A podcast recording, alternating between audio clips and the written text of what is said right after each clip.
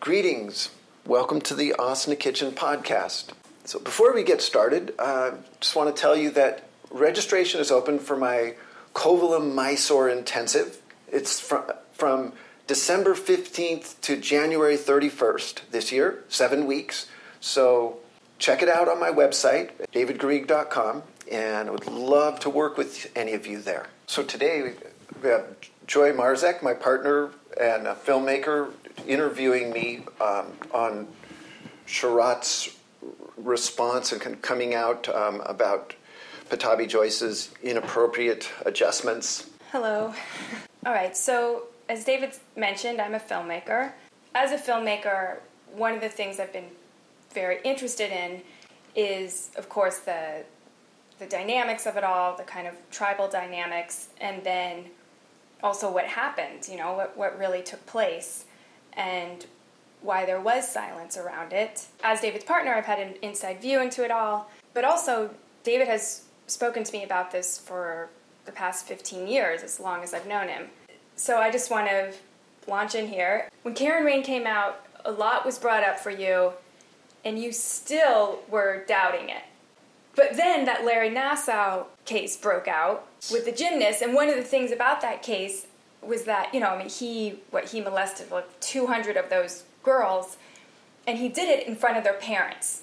And for you, that was a huge thing. You went, wow, okay, so an abuser can be doing this in front of people and basically be so skilled at it. Yeah, they're just covering it up, and it's just happening right in front of you, and it's not hidden. It's not like in the back room or somewhere, right? Yeah. It's just like right there. Which was sort of a huge piece of the puzzle for you. Yeah. That suddenly you were connecting the dots, like, okay, this sort of pushed you over the edge, and you went, all right, this is definitely happening. So I want you to read what you wrote at that time on your Instagram. So this was February of 2018. Yeah, so it says, greetings. I want you to know that I've been reflecting on the allegations of sexual abuse committed by Sri K. Pattabhi Jois. I'd like to say that my heart and prayers are with the victims. So many years back, while studying in Mysore, I didn't listen to my gut feeling and speak up when I felt something not right was taking place. And I don't know if Pattabhi Jois had perverse thoughts in his mind when he was giving the adjustments, or giving the adjustments that I saw, right?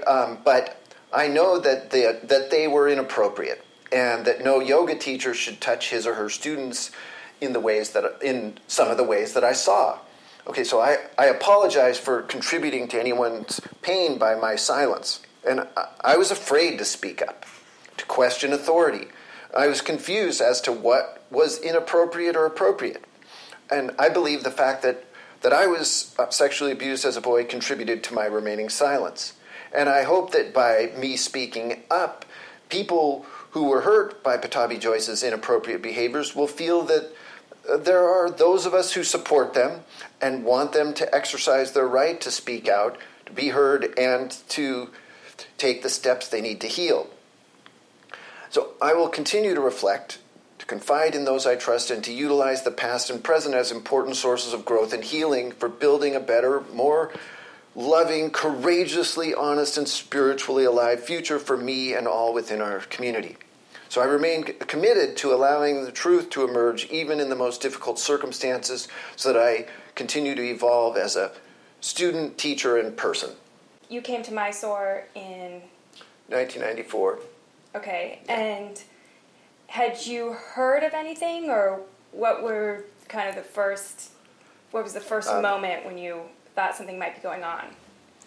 Yeah, definitely hadn't heard anything, and nobody was talking about that, and really, I just saw with my own eyes, and in some ways, like I sort of had to not trust what I was seeing because no one was talking about it, and in fact, like my wife at the time, Catherine, Pattabhi Jois adjusted her more than almost any other student. And then also Karen Rain was there too. Like there was a group of us all practicing returning there and spending a lot of time there. And so we were pretty close-knit. And like my wife didn't think there was abuse at all. Like that, and she felt that there was healing, and that it wasn't really even a topic of discussion. Like there wasn't yeah, that's what was so challenging about it. And nobody was saying anything. But I saw with my own eyes, he touched the women in ways that I don't think a yoga teacher should do that. And so I was conflicted because I loved Ashtanga, and I loved Pattabhi Jois. I loved the whole scene, and I was really into practice. And then also, no one was talking about it, but yet there it was, seeing in the room. Like I would see him catch a woman's breast, adjusting her in Paschasana, or being behind them in downward dog and thrusting his pelvis into them, and sexual-looking adjustments. And yeah, that was challenging, right? But I was very conflicted. And then also one of my students came to Mysore and saw it and confronted Sharath and Guruji, and they didn't really respond. And he left Mysore. He said, "No, this isn't for me." But the main players, that were there, for the most part, everyone just sort of, it was just part of the fabric of things. And do you think that it was for you personally, you were abused, and you've said this before, and for me, your ex-wife was abused. She was sexually abused, right? I know that, that must have played. It did for me. I know that, there's in this strange way, it was very familiar. And the silence, the whole game was sort of familiar. And so... Yeah. And then I also think there must have also been this combination of, people were getting power, right? Teachers were rising within the lineage, and to say something would have meant you could have possibly lost that power, or lost the practice, or... Yeah. There's the power of the practice itself. Like, for me, I know I was getting so much out of the practice, and so I didn't want to jeopardize that. But then, yes, there's status within the community and things. So mostly people really were silent, but you have said that you have spoken to even... more senior teachers than you, right? You're kind of the fourth generation or something, right? And they were pretty candid to you about it too. Yeah, that was later. See, when I came to Mysore, like Sharath's letter that he wrote, it was very heartfelt, and I felt like it was coming from a young perspective. Like, and Sharath was very young when I went there. Like, he practiced. You mean from his youth, his youthful eyes? Yeah, it was coming from his youth. His response was kind of going back to then. And feeling helpless and I felt that. I was young too. I felt sort of helpless against it. And also I felt like I was a newcomer on the scene too. Partly I just assumed that nothing was going on because no one that was already there, and it was all just happening.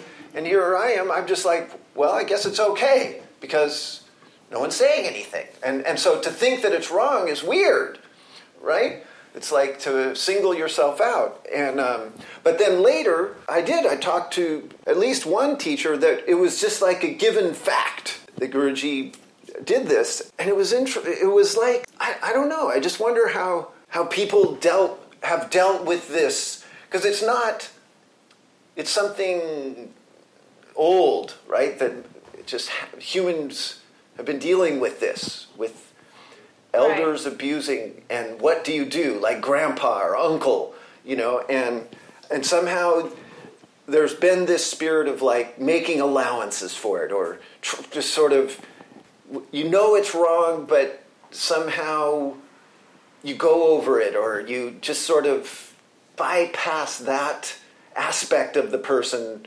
because they're doing so much good, or because it's not representing all of them. And so, yeah, you just, the style is not to just confront it and go, what is that? That is wrong. Well, and also that's harder. Yeah, that's harder. I think, you know, we have to be very candid that there's a certain amount of bravery and courage. I mean, I found it pretty ironic that, you know, Mati and Czech, they both left Mysore and the kind of the Ashtanga yoga community, and they rejected Pattabhi Jois because of the abuse. Yeah. And that I couldn't believe that that was posted on the day that, you know, Mati passed away. Right. I mean, I just thought that was unbelievable that this one woman who did stand up to it never saw his post. I mean, right, but there's complexity to it, you see, because like Chuck, I went to Yoga Works to meet Pattabhi Jois, and Chuck took me under his wing, and like Chuck urged me to go to Mysore. He basically commanded. He said, "You must go to Mysore," right? And so, like, and so that their perspective or where they came to with it evolved. It's all very not black and white. Yeah. You know, and even how to respond to it is very confusing. I think it is, but I also think that there needs to be some ownership on people as to why there was a part of people who didn't speak up because they held power. I know, but okay, yes, but then what I'm saying is that some people didn't speak up because they felt that really was the best response. Was that? It wasn't about power, it was about a strange kind of tolerance or somehow thinking that the best way to deal with it was to discourage it or not really point it out and kind of skirt around it somehow and focus on the person's good qualities, right? And I mean, and that might sound really stupid or wrong or selfishly motivated, but it's not. I feel like that it... In some ways, it was a strategy, and it has been for a long time. That's what I'm saying. Not just in this case, but in many cases. Like, that's been a pretty prominent strategy. There's a tolerance aspect to it, or sort of allowance for flaw, and realizing that we all have our flaws. And this might be like a really extreme flaw, right, that when you get down to it. But it's hard to condemn someone that you love and someone that you're obviously doing good at the same time, right? Because Pattabhi Jois was a charismatic, a vibrant, generous teacher at the same time that this was going on. He wasn't just like this weird dark predator going. He was bright. He was like helpful. He was caring, and that really was genuine. And he was caring even about the same people that he was touching inappropriately.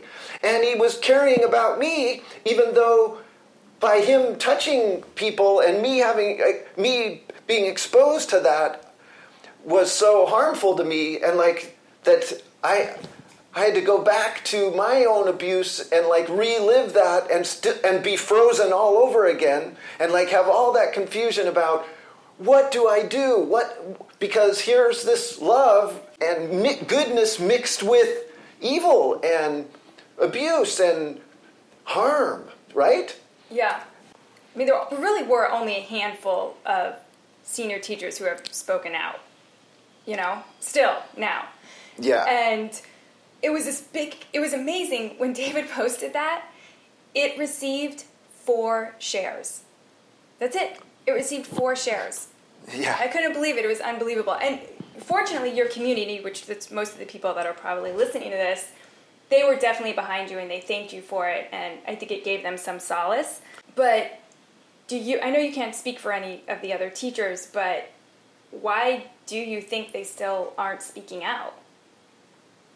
Oh man, I can't answer for that. I really can't. There's a lot of different reasons not to. I don't know. I feel like I'm still coming to terms with it myself, like, and trying to figure out where it actually all fits for me.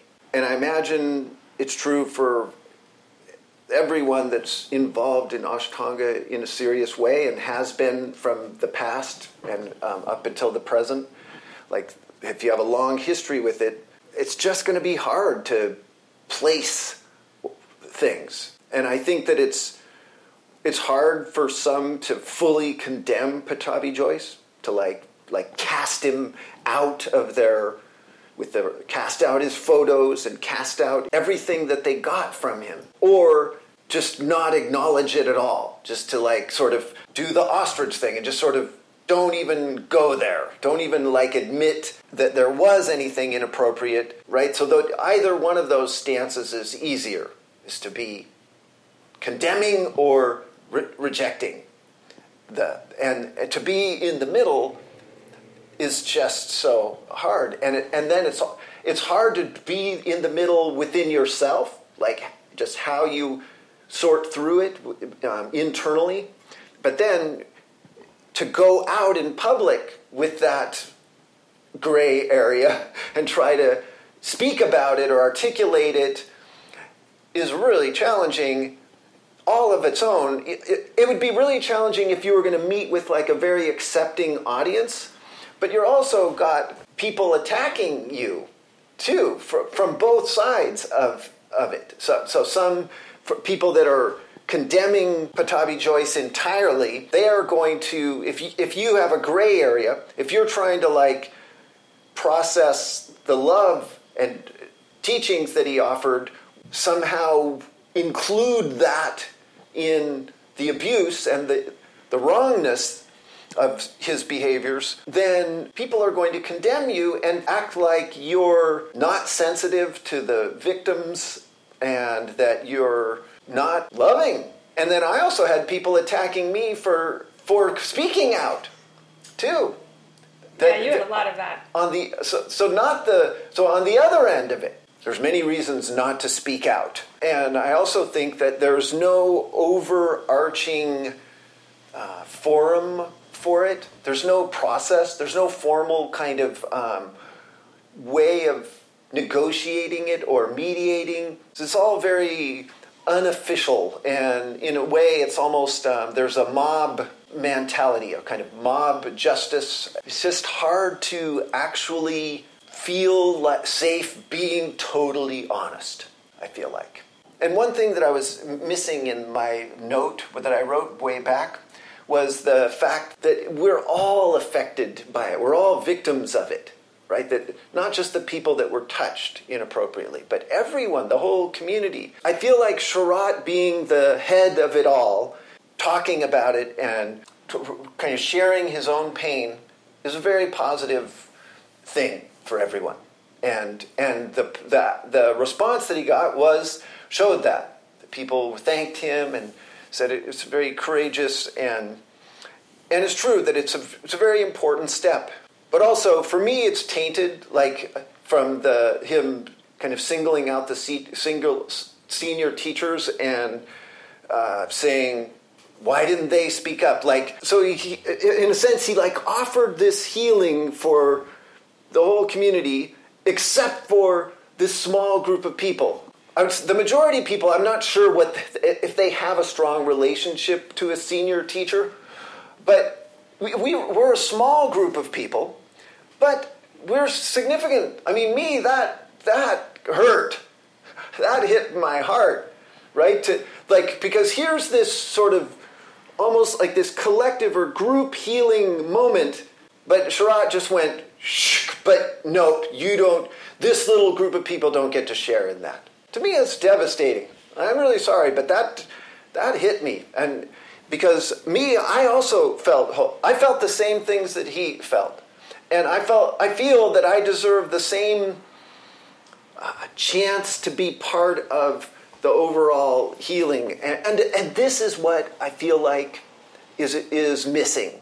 And Sharath, he missed it in this, is that there really is no leader. There's no one person that can embrace the whole group and provide something for them.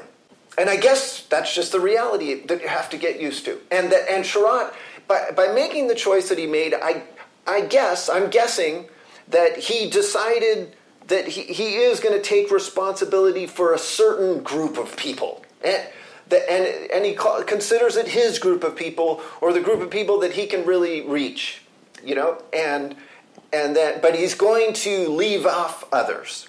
And I mean, I am a perfect example of others, because I've devoted everything to Ashtanga, and I'm not going to stop.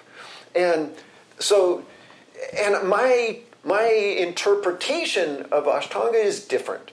It really is, and it has been for decades. And it grew. My response to Ashtanga, or my way of approaching it, it came out of the harmfulness that I saw and that I see. I've made a platform, or out of trying to correct the system, or bring a different perspective that's pointing out flaws and weaknesses. And I've been persecuted for that. I've been marginalized and cut out.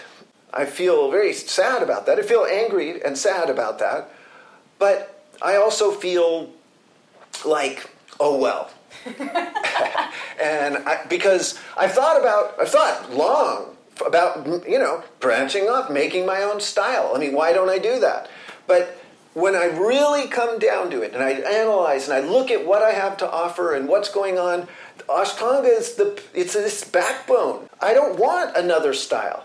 I want Ashtanga, but I also want to add these elements that they're my truth. When I practice, this is what I discover is important and valuable, and I need to share that. And I do wish that I was in a system that was able to honor each person's truth and the way that they see it, even if they see it different. So I applaud Sharath, but I also, I'm very,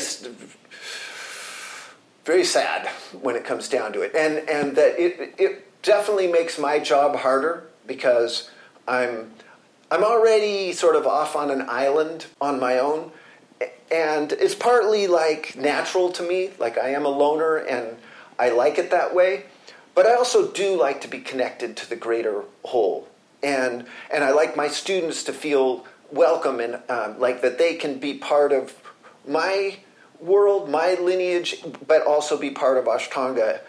And I feel like Sharath's statement, it just makes that harder, and that's a shame, because I'm doing my service for Ashtanga, you know, I really am. And I wish that at some point it would get more recognition in terms of the entirety.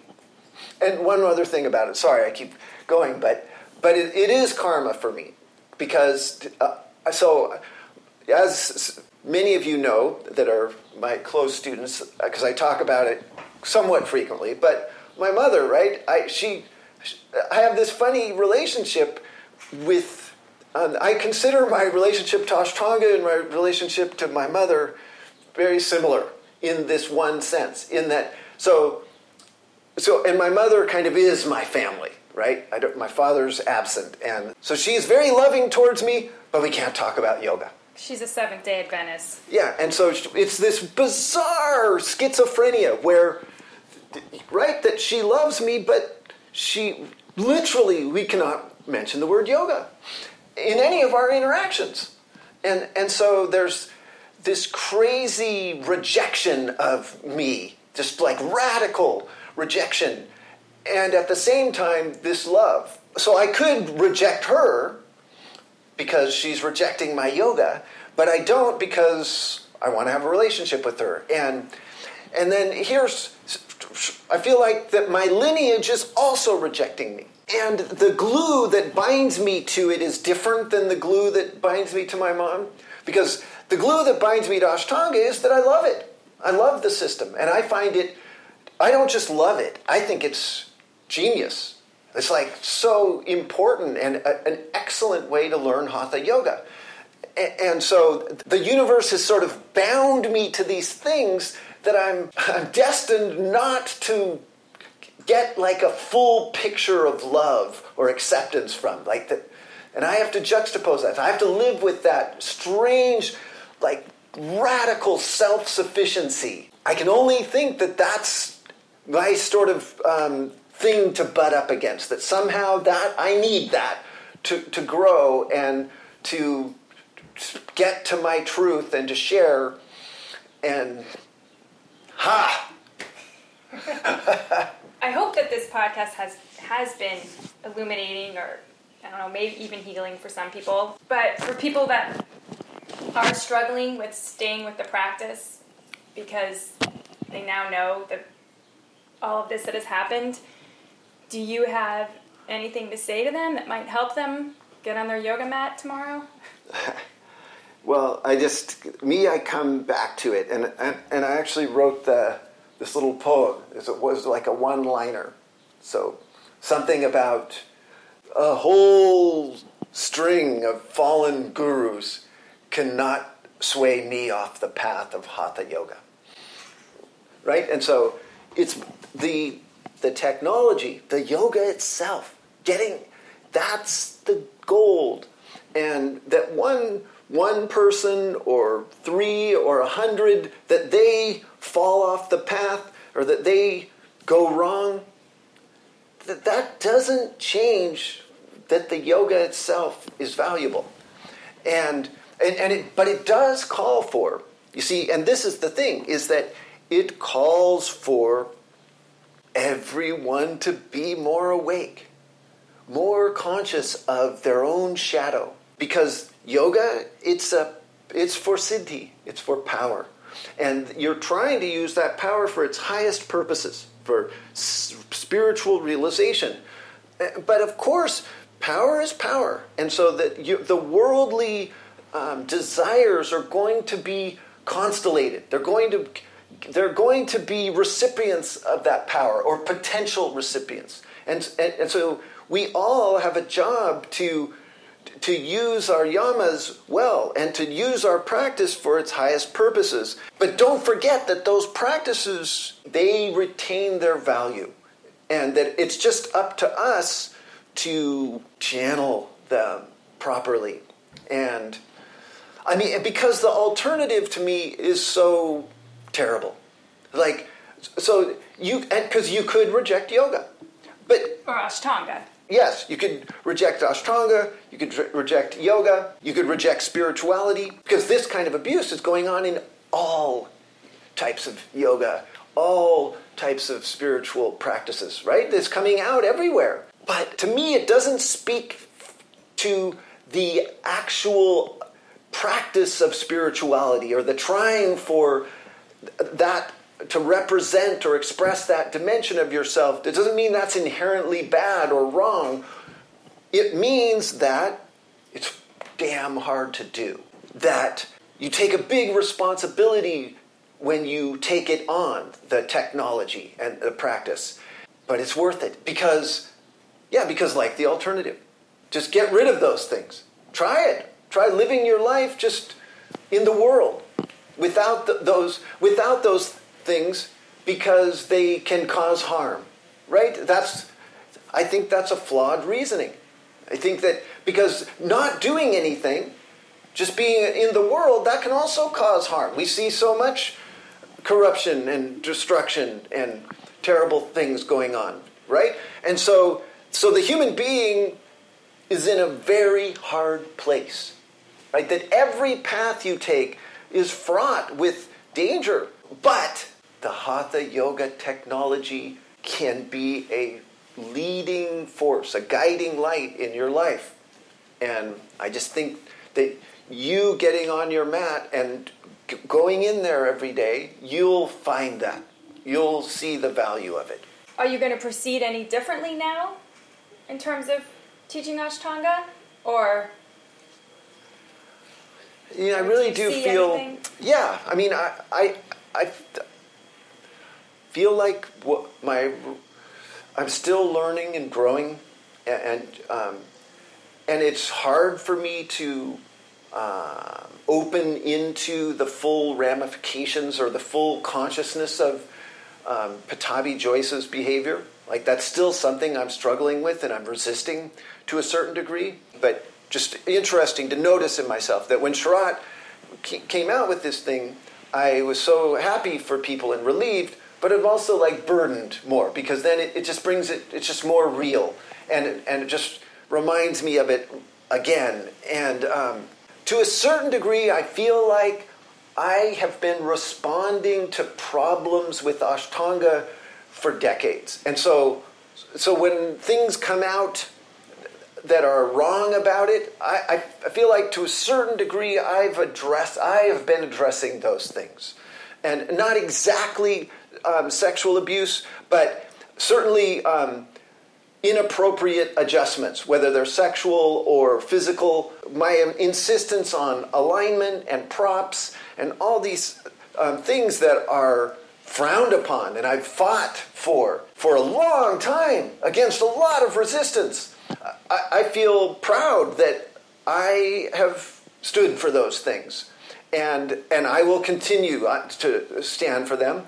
But there's more. There's more, because it's not just about physical things, you see. And this is where, like, I salute Karen Rain, and there's certain people that are pushing, like, the emotional boundaries and, like, really asking for everyone to be more open in this bigger way, in this deeper way. And like for me to make a podcast like this and to actually like weigh in and speak out and expose myself to potentially criticism, you know, or more ostracism, that's challenging. And yet I feel that it's part of the path and part of my path and that part of my growth. And that, you know, like part of me feels, like I said, I'm comfortable being a loner and comfortable being like way out there on my own, just doing my thing. And but I'm also, I would like to provide some leadership and some more perspective that everyone could benefit from. And that's challenging for me. That's frontier. And that's requiring growth, and so bravery. Yeah, and newness. It's like I have to actually become a bigger person or a different, more expanded person to be able to do that. And so I'm hoping that I can walk that path. All right. So, thank you for joining me. Come see me in Kovalam, or somewhere even sooner than that. Namaste.